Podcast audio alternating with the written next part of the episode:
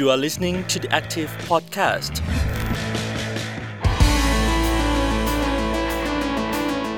สวัสดีค่ะ ต้อนรับคุณผู้ฟังเข้าสู่ The Active Podcast นะคะ สัปดาห์นี้เจอกับพรีนพิชยาพรโพสง่าค่ะ ต้อนรับคุณผู้ฟังเข้าสู่ซีรีส์ พวกเราไม่ใช่หุ่นยนต์ ซึ่งเป็นความร่วมมือจาก The Active นะคะ แล้วก็เจลลี่ หรือว่าสถาบันแรงงานและเศรษฐกิจที่เป็นธรรมค่ะ ซึ่งเราก็ได้ร่วมมือกันแล้วก็ผลิตพอดแคสต์แบบนี้มาเป็น จำนวน 8 ตอนแล้วนะคะ และตอนนี้เองค่ะ เป็นตอนสุดท้าย เรามากันในหัวข้อแพลตฟอร์มทางเลือกทางรอดของแรงงานที่ไม่ยอมจำนนต่อทุนนิยมแพลตฟอร์ม วันนี้เองค่ะ เราก็จะมาหาทางเลือกแล้วก็โอกาสที่จะสร้างความเป็นธรรม โอกาสในการที่จะมีองค์กร มีบริษัทที่บริหารจัดการให้แรงงานในภายใต้การดูแลเนี่ยค่ะ ได้รับความเป็นธรรมในการทำงานด้วยนะคะ แล้วก็น่าจะไปแก้ปัญหาเรื่องของแรงงานถูกกดขี่ถูกริดรอนอำนาจ แล้วก็ไม่มีสิทธิในการที่จะมีปากมีเสียงหรือว่ามีสิทธิ์ในการกำหนดนโยบายเรื่องของการทำงานของตัวเอง วันนี้เราก็ได้รับเกียรติจากคุณชนทิตาไกรศรีคุณ จากสถาบันแรงงานและเศรษฐกิจที่เป็นธรรมหรือว่าเจลลี่ และคุณแอมค่ะ คันธรสปิ่นทองจากธุรกิจทำความสะอาด Homecare Thailand สวัสดีทั้งสองท่านค่ะ สวัสดีค่ะ สวัสดีค่ะ ค่ะก็ต้องบอกว่าปัจจุบันตามหน้า feed ต่างๆนะคะ เราก็ได้เห็นปัญหาความเดือดร้อนของคนงานนะคะ คุณผู้ฟัง โดยเฉพาะคนงานแพลตฟอร์มนี่แหละค่ะนำเสนอออกมามากขึ้นนะคะ แล้ว d ดี a c t i v e เองก็นำเสนอบ่อยครั้งด้วย ไม่ว่าจะเป็นปัญหาเรื่องของค่าตอบแทน เรื่องสวัสดิการ เรื่องการถูกบริษัทแพลตฟอร์ม นั้นเปลี่ยนแปลงกฎกติกาต่าง ๆ อย่างกระทันหัน ตอนสมัครเนี่ยมีเงื่อนไขแบบนี้แบบนี้ พอทำงานไปสักพักเอ้าเปลี่ยนเงื่อนไขเฉยเลย แล้วคนที่ ถูกลดประโยชน์ลงก็กลับเป็นแรงงานเองนะคะ บางฝ่ายก็ยังบอกว่าเราอยู่ในประเทศที่กฎหมายแรงงานไม่เข้มแข็งหรือเปล่า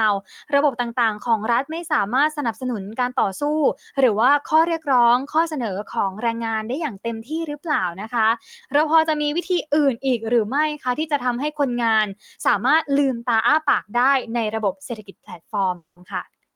ที่จริงแล้วเศรษฐกิจแพลตฟอร์มเนี่ยทำร้ายนอกจากตัวแรงงานเอง แล้วก็ยังทำร้ายชุมชนท้องถิ่นของเราด้วยนะคะ เพราะว่าเท่าที่เราพบเนี่ยส่วนมากบริษัทแพลตฟอร์มเป็นบริษัทข้ามชาตินะคะ หรือว่าถึงไม่ใช่บริษัทข้ามชาติก็ตาม ก็เป็นบริษัทของทุนใหญ่ ซึ่งเป็นการดึงเอาทรัพยากรท้องถิ่นหลายอย่างนะคะ อย่างเช่น คนงานพลังงานนะคะ ไปสร้างกำไรให้กับบริษัทเพียงไม่กี่บริษัทเนาะ ซึ่งกำไรหรือมูลค่าที่แพลตฟอร์มสร้างเนี่ยมันก็ไม่ได้กลับมาพัฒนาทั้งคนงานแล้วก็ท้องถิ่นโดยตรงนะคะ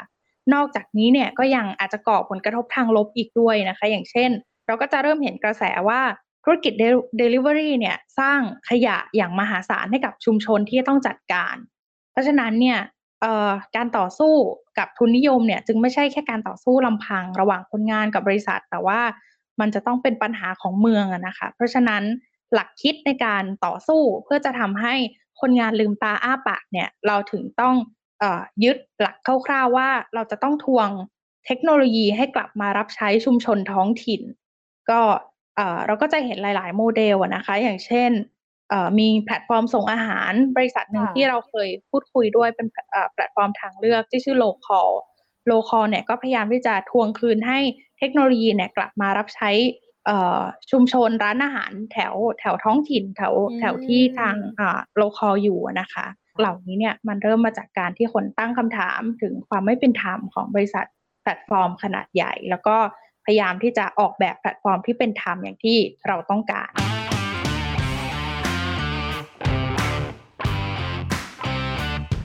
อยากจะชวนคุณแอมเล่าให้เราฟังนะคะว่า Home Care Thailand องค์กรนี้เนี่ยกลุ่มเครือข่ายของคุณแอมมีที่มาอย่างไรบ้างค่ะ มีเป้าหมายอะไรจะสร้างความเป็นธรรม หรือว่าเป็นองค์กรในฝันของแรงงานแพลตฟอร์มได้ยังไงบ้างค่ะ แพลตฟอร์ม Home Care Thailand นะคะ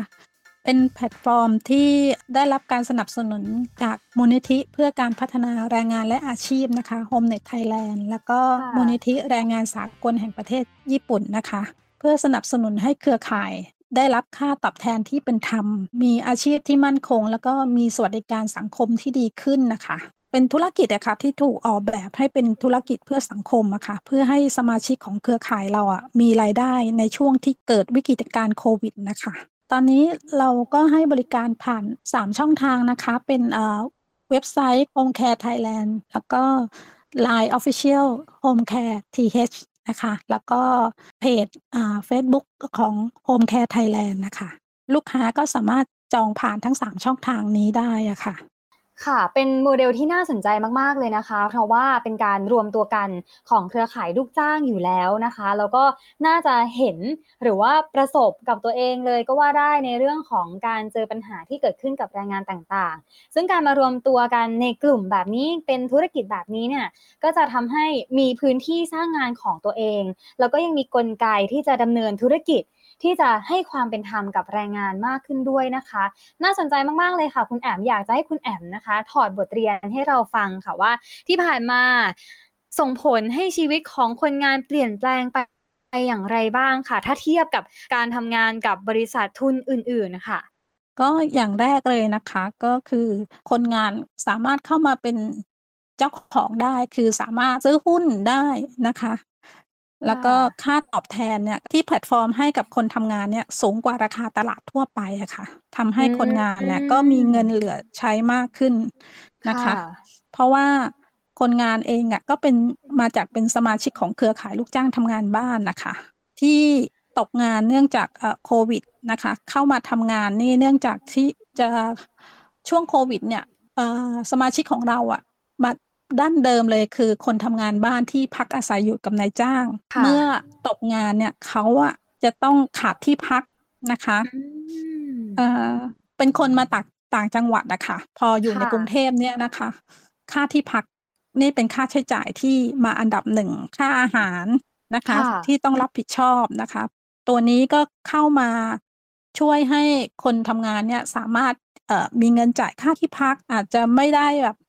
มีเงินเหลือเก็บ แต่ก็สามารถผ่านวิกฤตช่วงโควิดนี้ไปได้นะคะอ๋อเพราะว่าปกติเนี่ยเนาะถ้าเกิดว่าเป็นแม่บ้านใช่ไหมคะที่อยู่ตามบ้านต่างๆ ทุกอย่างก็จะถูกนายจ้าง support หมดใช่ไหมคะคุณแอมทั้งเรื่องของที่อยู่อาศัยหรือว่าค่าใช้จ่ายต่างๆ ค่ากินค่าอยู่ทั้งหมดแหละ แต่พอตกงานปั๊บแบบนี้ก็เหมือนกับเรียกว่าต้นทุนที่สะสมเดิมก็ต้องเอามาใช้จ่ายเฉพาะหน้าด้วยก็เลยหันมา ดูเรื่องของการทำธุรกิจ หรือว่าการรับจ้างผ่านแพลตฟอร์มต่างๆ เพื่อเป็นพื้นที่หางานนะคะ ทีนี้มีมีแรงงานที่เป็นแม่บ้านจากแพลตฟอร์มอื่น ๆ อยู่แล้วด้วยไหมคะ ที่เข้ามารวมตัวกันหรือว่าเข้ามาทำงานในแพลตฟอร์ม Home Care ค่ะ ก็มีแม่บ้านจากแพลตฟอร์มอื่น ๆ บ้างที่เห็นว่า ทางแพลตฟอร์มเราให้ค่าตอบแทนที่สูงนะคะ ก็อยากจะสมัครเข้ามา แต่เราก็จะมีเงื่อนไขว่าจะต้องสมัครเข้ามาเป็นสมาชิกเครือข่ายเราก่อนนะคะ ถึงจะทำงานในแพลตฟอร์มเราได้นะคะ ค่ะอย่างอย่างราคาทำงานที่ว่าสูงกว่าเนี่ยค่ะ พอจะบอกได้ไหมคะว่า สูงกว่าแค่ไหน เราให้ชั่วโมงละสองร้อยบาทโดยที่ไม่หักค่าใช้จ่าย อะไรทั้งสิ้นนะคะ ลูกจ้างก็จะได้ชั่วโมงละ 200 บาทไปเต็ม ๆ เลยค่ะ โดยที่ไม่ได้หักค่าใช้จ่ายอย่างอื่น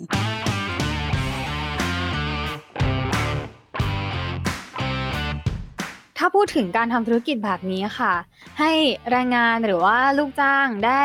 ได้เงินมากขึ้น ได้ค่าตอบแทนมากขึ้น แล้วในเรื่องของการบริหารจัดการยากง่ายยังไงไหมคะ มีความท้าทายอะไรอีกบ้างอะคะ่ะถ้าเกิดว่าเทียบกับการแข่งขัน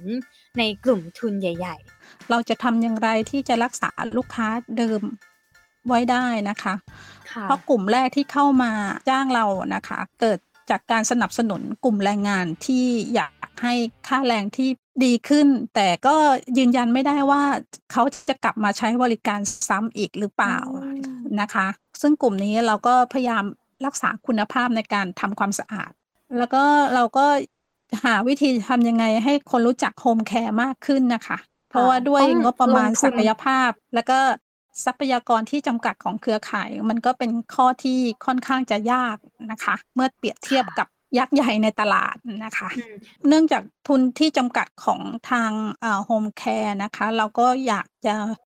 ได้รับการสนับสนุนนะคะ จากกลุ่มคนที่มีความสามารถด้านธุรกิจเข้ามาสนับสนุนการทำงาน แล้วร่วมคิดหรือว่าร่วม มือไปกับทางเครือข่ายนะคะ รวมทั้งพัฒนาศักยภาพคนทำงานบ้าน ให้สามารถมองเห็นภาพกว้างในการทำธุรกิจมากขึ้นนะคะ หรือเงินทุนเพื่อการต่อยอดธุรกิจ หรือการพัฒนาแพลตฟอร์ม ให้ตรงกับความต้องการของผู้ใช้งานมากขึ้น ให้มันง่ายกับการเข้ามาจองอย่างเงี้ยค่ะ ค่ะ แล้วก็หลักสูตรเรื่องการอบรมเอ่อ first aid การดูแลเด็กผู้สูงอายุสำหรับสมาชิกที่เรายังไม่ได้เปิด นะคะ ต่อไปข้างหน้าเนี่ยเราก็หวังว่าจะมีการอบรมพวกนี้ให้กับสมาชิกที่เข้ามาใหม่ ๆ นะคะ คือตอนนี้เนี่ยว่ามีทำงานอืมแม่บ้านใช่ไหมคะ คุณแอมใช่แล้วก็อาจใช่จะค่ะขยับขยายอ่าหน้างานเป็นการดูแลผู้สูงอายุและเด็กด้วยถูกไหมคะ ใช่ค่ะอ่าอ๋อก็เราจะมีพันธมิตรมาจากเครือข่ายอื่นที่ค่ะเข้ามาร่วมด้วยนะคะ ในอนาคตนะคะ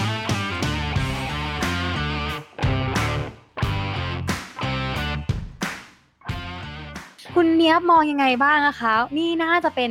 ทางเลือกที่ดีๆ เลยแหละ ที่เราไม่ได้เห็นกันได้ง่าย ๆ ในสมรภูมิ ทุนนิยมแพลตฟอร์ม ทั้งแข่งขันนะคะ แล้วก็กดดันแรงงานกันน่าดูเลยอะค่ะใช่คือเนี่ยมองว่า Home Care Thailand เนี่ยเป็นตัวอย่างที่น่าสนใจนะคะ เพราะว่า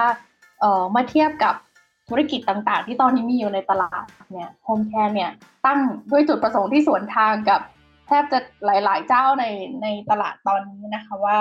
เขาต้องการที่จะช่วยเหลือคนงานมากกว่าที่จะแสวงหากำไรให้กับกับบริษัทโดยตรงนะคะเพราะฉะนั้นเนี่ยกลยุทธ์ในการดำเนินธุรกิจของ Home Care ก็จะต่างไปกับเอ่อกับธุรกิจแบบอื่นๆเลยเนาะอย่างเช่นเอ่อก็จะเห็นว่า Home Care เนี่ยก็ไม่ได้ให้พวกส่วนลดอะไรกับลูกค้ามากนะคะ ซึ่งมันเป็นนโยบายว่าทาง Home Care ไม่ได้มีทุนมากเนาะในการที่จะมาทุ่มตลาดมาโฆษณามา แข่งขันกับทางบริษัทอื่น ๆ ได้เนี่ย แต่ว่าไอ้ส่วนเนี้ยมันกลับเป็นส่วนที่ดีก็คือว่า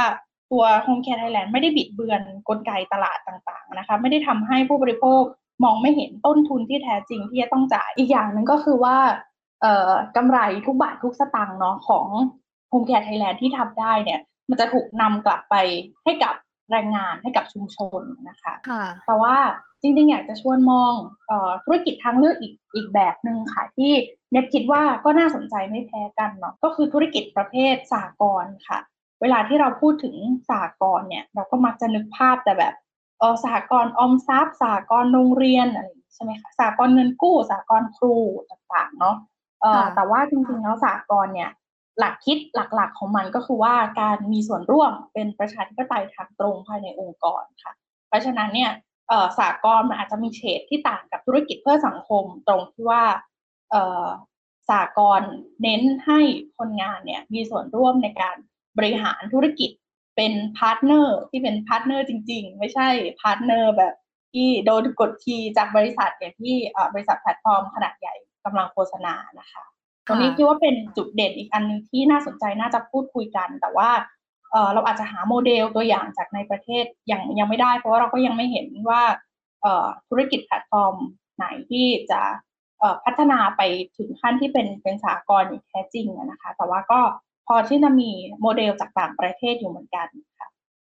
ค่ะคุณเนี้ยพอจะอธิบายให้ให้ฟังเพื่อสร้างความเข้าใจได้ไหมคะ เพราะเราก็เอ๊ะเป็นยังไงนะการตั้งแพลตฟอร์มแบบเป็นสหกรณ์จะแตกต่างกับธุรกิจของ Home Care Thailand หรือว่าธุรกิจ แพลตฟอร์มอื่น ๆ ในประเทศไทยที่มีอยู่อย่างไรบ้างค่ะ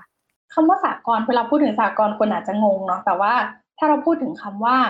อ่าแพลตฟอร์มที่คนงานเป็นเจ้าของเนี่ยคิดว่าน่าจะชัดขึ้นสหกลค่ะก็คือว่าเอ่อเราจะให้คนงานเนี่ยบริหารกันเองเลย ไม่มีคำว่านายจ้าง ไม่มีคำว่าลูกจ้าง เพราะฉะนั้นเนี่ยเจ้าของบริษัทก็คือคนงานเองนั่นแหละเนี่ยนะคะ ก็เราจะใช้วิธีการเอ่อให้คนงานเนี่ย มาลงหุ้นลงขันกันนะคะ แล้วก็เอ่อออกแบบทั้งธุรกิจ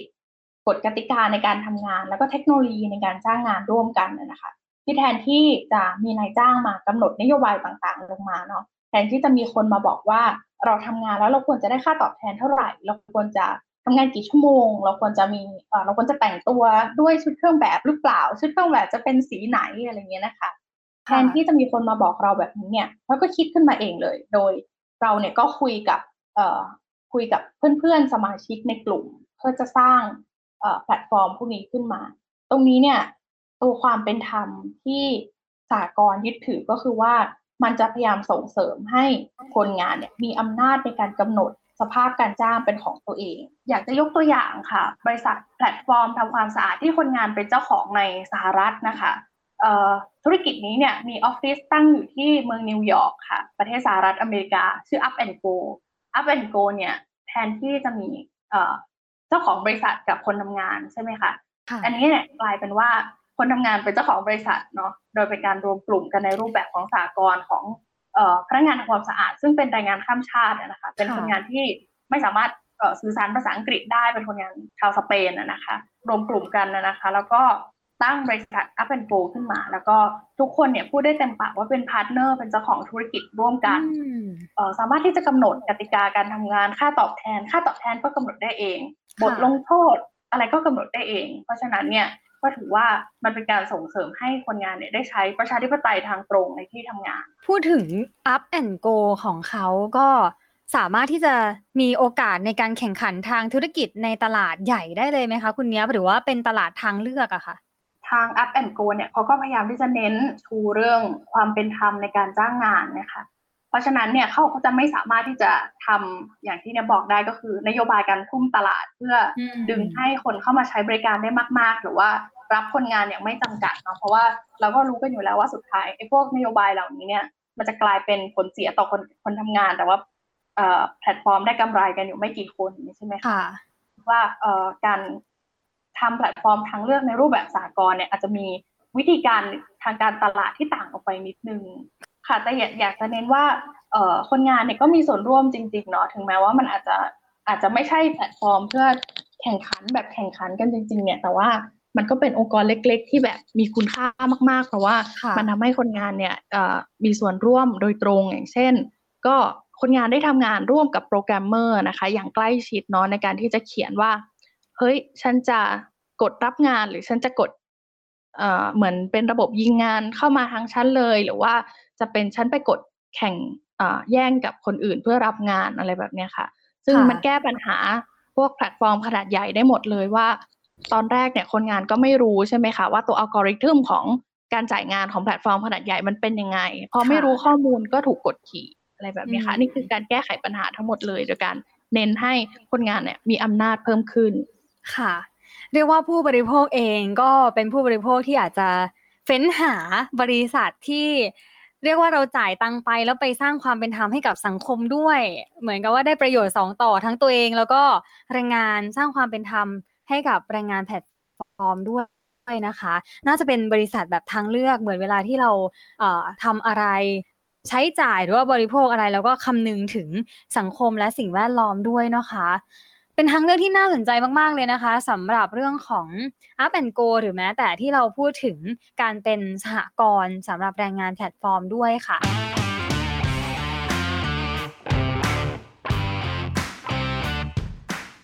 อยากจะถามต่อค่ะว่าแล้วภาครัฐหรือว่าประชาชนควรจะสนับสนุนอะไรอีกบ้าง เพื่อให้โมเดลธุรกิจแบบนี้เติบโตต่อไปได้ เพราะอย่างที่คุยกับคุณแอมไว้นะคะว่า ตอนนี้เนี่ยทางคุณแอมเองก็ยัง ก็ยังเรียกว่าเพิ่งจะเริ่มนะคะที่จะ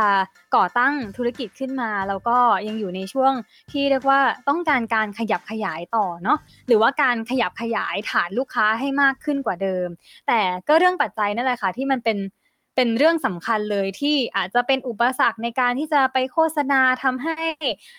Home Care Thailand เนี่ยไปอยู่ในสายตาของผู้คนมากขึ้น เพื่อที่จะตีตลาดได้มากขึ้น จริง ๆ แล้วหน่วยงานที่เกี่ยวข้องภาครัฐหรือประชาชนควรจะสนับสนุนอะไรบ้างคะจริงๆอะเราก็อยากจะขอความช่วยเหลือหรือว่าความร่วมมือกับทางอ่าคนจ้างงานนะคะ อุดหนุนช่วยเหลือเราอะไรอย่างเงี้ยนะคะ ขอให้ได้รับความสนใจจากสังคมอะค่ะ เพราะว่าแพลตฟอร์มอันนี้เป็นเครือข่ายของแรงงานอะเป็นเจ้าของอาจจะไม่อ่าร้อยเปอร์เซ็นเหมือนของ อย่างที่ทางคุณเนียดพูดนะคะ แต่ว่าของเราอะแรงงานก็ยังมีส่วนมากกว่าห้าสิบเปอร์เซ็นส่วนเรื่องรายได้อะค่ะ คนงานยังไม่ได้สามารถกำหนดได้นะคะ เนื่องจากมีการแข่งขันทางด้านการตลาดใช่ไหมคะค่ะแต่อย่างไรก็ตามก็Home Care ก็ถือเป็นเป็นแพลตฟอร์มที่จ่ายค่าตอบแทนให้การทำงานสูงที่สุดใน แพลตฟอร์มที่มีลักษณะคล้ายกันนะคะ คือลูกค้าก็ไม่ได้จ่ายมากกว่าเดิม ก็จ่ายถ้าเท่ากับแพลตฟอร์มอื่น แต่ว่าได้ช่วยเหลือสังคมให้คนงานน่ะมีรายได้มีสวัสดิการค่ะในชีวิตของเขาอะได้มากขึ้นน่ะค่ะค่ะ อืม คุณเนี้ยมองยังไงบ้างคะ พูดถึงถ้าเราจะให้มีการสนับสนุนให้องค์กรแบบนี้เนี่ย ที่เรียกว่าสร้างความเป็นธรรมให้กับสังคม เติบโตมากขึ้นน่ะค่ะ อยากจะทราบเลยว่าคุณเนี้ยมองว่าภาครัฐควรมีบทบาทยังไง หรือว่าประชาชนอย่างเราๆควรจะร่วมกันยังไงบ้างคะ?จริงๆ นอกจากความพยายามของทางสถาบันแรงงานนะคะ ที่จะสร้างสหกรณ์แพลตฟอร์มแล้วเนี่ย เราก็เห็นว่ามีความพยายามของกลุ่มอื่นๆที่จะเสนอแนวคิดเรื่องความเป็นธรรมที่ต่างกันออกไปนะคะ ให้กับธุรกิจการทำงานบนแพลตฟอร์ม เพราะฉะนั้นเนี่ยก็จะเห็นธุรกิจอย่าง อ่า Home Care Thailand อะนะคะหรือว่าอื่นๆเนาะ local ตามสั่งตามส่งเนาะที่พยายามที่จะอ่าเสนอเป็นทางเลือก ทีนี้เนี่ยเอ่อกว่าเส้นทางมันจะไปถึงจากแพลตฟอร์มทางเลือกกลายเป็นแพลตฟอร์มทางหลักได้เนี่ยมันมันไม่ง่ายเนาะเพราะว่าเราอาจจะแพ้ตั้งแต่เรื่องทุนเริ่มต้นแล้วอะนะคะ เพราะฉะนั้นเนี่ยเราคิดว่าทางฝั่งภาคประชาชนเนี่ยอาจจะเราอาจจะพอจะสร้างเครือข่ายเอ่อ คนที่เป็นนักวิชาการเป็นคนที่ทำธุรกิจเพื่อสังคมนะคะในเฉดต่างๆเนาะธุรกิจทางเลือกในเฉดต่างๆ เนี่ยมาร่วมแลกเปลี่ยนถอดบทเรียนกันว่าแล้วเราจะเราจะทำยังไงเราจะสร้างทางเลือกให้กับผู้บริโภคยังไงนะคะคือการสร้างสหกรณ์แพลตฟอร์มเนี่ยมันเป็นการฝึกหัดให้คนงานทวงคืนอำนาจ อธิปไตยทางเศรษฐกิจของตัวเองเนี่ยคืนมาจากนายจ้างนะคะ เพราะฉะนั้นเนี่ยธุรกิจแบบนี้มันจะเติบโตได้ดีมากในสังคมที่เป็นประชาธิปไตยที่ ผู้บริโภคจะเข้าใจว่าเอ่อถึงแม้ว่าราคาของของแพลตฟอร์มทางเลือกเนี่ยมันอาจจะไม่สามารถที่จะกดลงไปได้เท่ากับแพลตฟอร์มกระแสหลักในตอนนี้อะนะคะ แต่ว่าอยากจะให้เข้าใจแล้วก็สนับสนุนว่าเอ่อถึงแม้ว่าเราจ่ายเพิ่มขึ้นนิดหนึ่งเนี่ยไอ้ตัวนิดหนึ่งที่เราจ่ายเพิ่มเนี่ยมันจะกลับคืนไปสู่คนงาน แทบจะทั้งหมดเลยนะคะ ส่วนค่ะเอ่อในเรื่องการลงทุนเนี่ยเราคิดว่าภาครัฐเนี่ยก็ควรจะส่งเสริมเนาะโดย ต้องคำนึงด้วยว่าสายป่านของธุรกิจทางเลือกเนี่ย มันไม่ได้มากเท่าทางหลัก แต่ว่าเราจะทำยังไงให้มันกลายเป็นทางหลักเนี่ยเราคิดว่ากระทรวงที่เกี่ยวข้องนะคะ ทั้งกระทรวงแรงงาน กระทรวงพาณิชย์ กระทรวงอ่อดิจิทัลเพื่อเศรษฐกิจและสังคมเนี่ยก็ควรที่จะต้องเข้ามาส่งเสริมการลงทุนในภาคอ่อธุรกิจทางเลือกพวกนี้นะคะ ให้สามารถเติบโตแข่งขันได้ค่ะ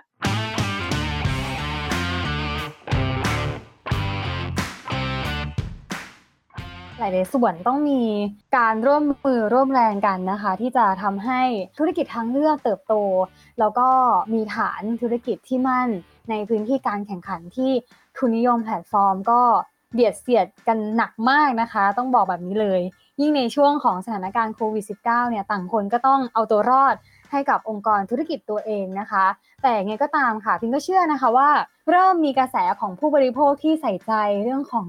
การให้ประโยชน์ต่อสังคม การคืนกลับมาเป็นประโยชน์ หรือว่าส่งเสริม สิทธิแรงงานต่างๆ มากขึ้นด้วยเช่นกันนะคะ ก็หวังว่านี่น่าจะเป็นโอกาสแล้วก็เป็นอีกพื้นที่สื่อสารที่จะทำให้สามารถขับเคลื่อนอีกหนึ่งตัวอย่างขององค์กรธุรกิจดีๆ อย่าง Home Care Thailand นะคะ ไปสู่การรับรู้แล้วก็ได้รับการสนับสนุนจากหลาย ๆ ฝ่ายมากขึ้นด้วยนะคะ The Active Podcast ตอนนี้ก็เป็นตอนที่ 8 แล้วค่ะ ซึ่งเราก็ พูดคุยกันมาทั้งแต่ตอนมีหลากหลายมุมมองด้วยกันนะคะ เริ่มตั้งแต่การพูดถึงสิทธิของไรเดอร์หรือว่าอุปสรรคปัญหาการทำงานของแรงงานแพลตฟอร์มต่างๆ แล้วก็พยายามเนาะที่จะพูดถึงเรื่องของแนวทางแก้ไขกลไกของภาคส่วนต่างๆ ที่จะเกี่ยวข้อง แล้วก็เข้ามาสร้างความเป็นธรรม สร้างสิทธิ แล้วก็มีรูปแบบของการเป็นแพลตฟอร์มที่ให้ความเป็นธรรมในระบบทุนนิยม ในรูปแบบของดิจิทัลที่เกิดขึ้นในเวลานี้มากขึ้นนะคะ ถึงตอนนี้แล้วอยากจะให้คุณเนียมในฐานะที่เป็นตัวแทนของเจลลี่ค่ะ หรือว่าสถาบันแรงงานและเศรษฐกิจที่เป็นธรรมนะคะ ช่วยกล่าวสรุปให้เราฟังนิดนึงนะคะ ว่าทั้งหมดทั้งมวลที่พูดคุยมาเนี่ยค่ะ ตอนนี้เองทางเจลลี่จะเดินหน้าขับเคลื่อนเรื่องนี้อย่างไรต่อเออจริง ๆ ถ้าติดตามมาทั้งหมดทั้ง 8 ตอนเนี่ยไม่แน่ใจว่าจะพอจะเห็นธีมที่ เราซ่อนเอาไว้ในทั้ง8ตอนไหมนะคะ เพราะว่าเเราพูดคุยกันมาเนาะตั้งแต่เรื่องของออปัญหาของการทำงาน การรวมกลุ่มเพื่อแก้ไขปัญหานะคะ การเสนออทางกฎการแก้ไขทางกฎหมาย แล้วก็ระบบสวัสดิการในอนาคตรวมถึงเราเใช้2ตอนในการพูดถึงประเด็นเรื่องเพศสภาพนะคะ รวมถึงในสองตอนสุดท้ายนี้ เราก็พยายามที่จะเสนอถึงแนวคิดเศรษฐกิจที่เป็นธรรมนะคะ ก็ถึงตอนนี้เป็นตอนสุดท้ายแล้วเป็นตอนที่แปดก็ซีรีส์ชุดเราไม่ใช่หุ่นยนต์จบไปแล้ว แต่ว่าชีวิตของคนงานที่ยังถูกปฏิบัติราวกับว่าเป็นหุ่นยนต์เนี่ยก็ยังยังคงดำเนินต่อไปในโลกข้างนอกอะนะคะ เพราะฉะนั้นเนี่ยก็อยากจะฝากให้คุณผู้ฟังเนี่ยติดตามประเด็นของแรงงานแพลตฟอร์มนะคะ ทั้งที่ในช่องของ d ก a c t i v e เอง แล้วก็ทั้งในช่องทางแฟนเพจ Facebook ของ เจลี่นะคะ สถาบันแรงงานและเศรษฐกิจที่เป็นธรรม รวมถึงในตอนนี้นะคะ ก็สถาบันเนี่ยก็กำลังที่จะเอ่อก็กำลังทำเป็นในรูปแบบของคณะทำงานนะคะ ร่วมกับทางกรรมธิการแรงงานอของสภาผู้แทนราษฎรค่ะ ในการที่จะร่างวิธีการแก้ไขปัญหา เพื่ออคืนสิทธิและสวัสดิการให้กับคนงานบนแพลตฟอร์ม เราใช้คำว่าคืนสิทธิ์เพราะเรามองว่าคนงานกลุ่มนี้เนี่ยมีสิทธิ์ ในในความเป็นแรงงานตั้งแต่แรกอยู่แล้ว เพียงแต่ว่ารัฐเนี่ยยังตามไม่ทันยังมองไม่เห็นเขาก็เลยยังไม่ได้ให้สิทธิ์ตัวนี้ค่ะ ก็ฝากติดตามด้วยนะคะทุกคนขอบคุณมากค่ะ ค่ะ ก็ต้องขอบคุณคุณผู้ชมสำหรับการติดตามนะคะ เชื่อว่ามีหลาย ๆ ท่านเลยแหละค่ะ ที่ฟังตั้งแต่ตอนแรกจนถึงตอนสุดท้ายนะคะ อย่างไรก็ตามเราก็ยังจะสื่อสารเพื่อที่จะขับเคลื่อนเพื่อความเป็นธรรมให้กับแรงงาน แล้วก็ส่งเสริมการเติบโตของธุรกิจเพื่อสังคม หรือว่าองค์กรธุรกิจที่คำนึงถึงความเป็นธรรมในสังคม อย่างเช่น Home Care Thailand ด้วยยังก็ฝากกันด้วยนะคะสำหรับวันนี้ต้องขอขอบคุณ คุณชนทิตาไกรศรีกุลจากสถาบันแรงงาน และเศรษฐกิจที่เป็นธรรมหรือว่าเจลลี่ คุณเนี้ยของเรานั่นเองค่ะ แล้วก็คุณแอมนะคะที่มาเป็นแขกรับเชิญในวันนี้ คุณแอมคันธรสปิ่นทองจาก Home Care Thailand ขอบคุณทั้งสองท่านค่ะ ค่ะ ขอบคุณมากค่ะ ค่ะ ขอบคุณค่ะ ขอบคุณและสวัสดีคุณผู้ฟังด้วยนะคะ ติดตามเรื่องราวต่างๆ ที่เกี่ยวข้องกับสิทธิของแรงงานกับ The Active ได้ในทุกช่องทางค่ะ ไม่ว่าจะเป็นเว็บไซต์ YouTube Facebook Twitter รวมถึง Blockdit้วยนะคะสำหรับวันนี้พียงก็ต้องขอลาไปก่อน สวัสดีค่ะ You are listening to the Active Podcast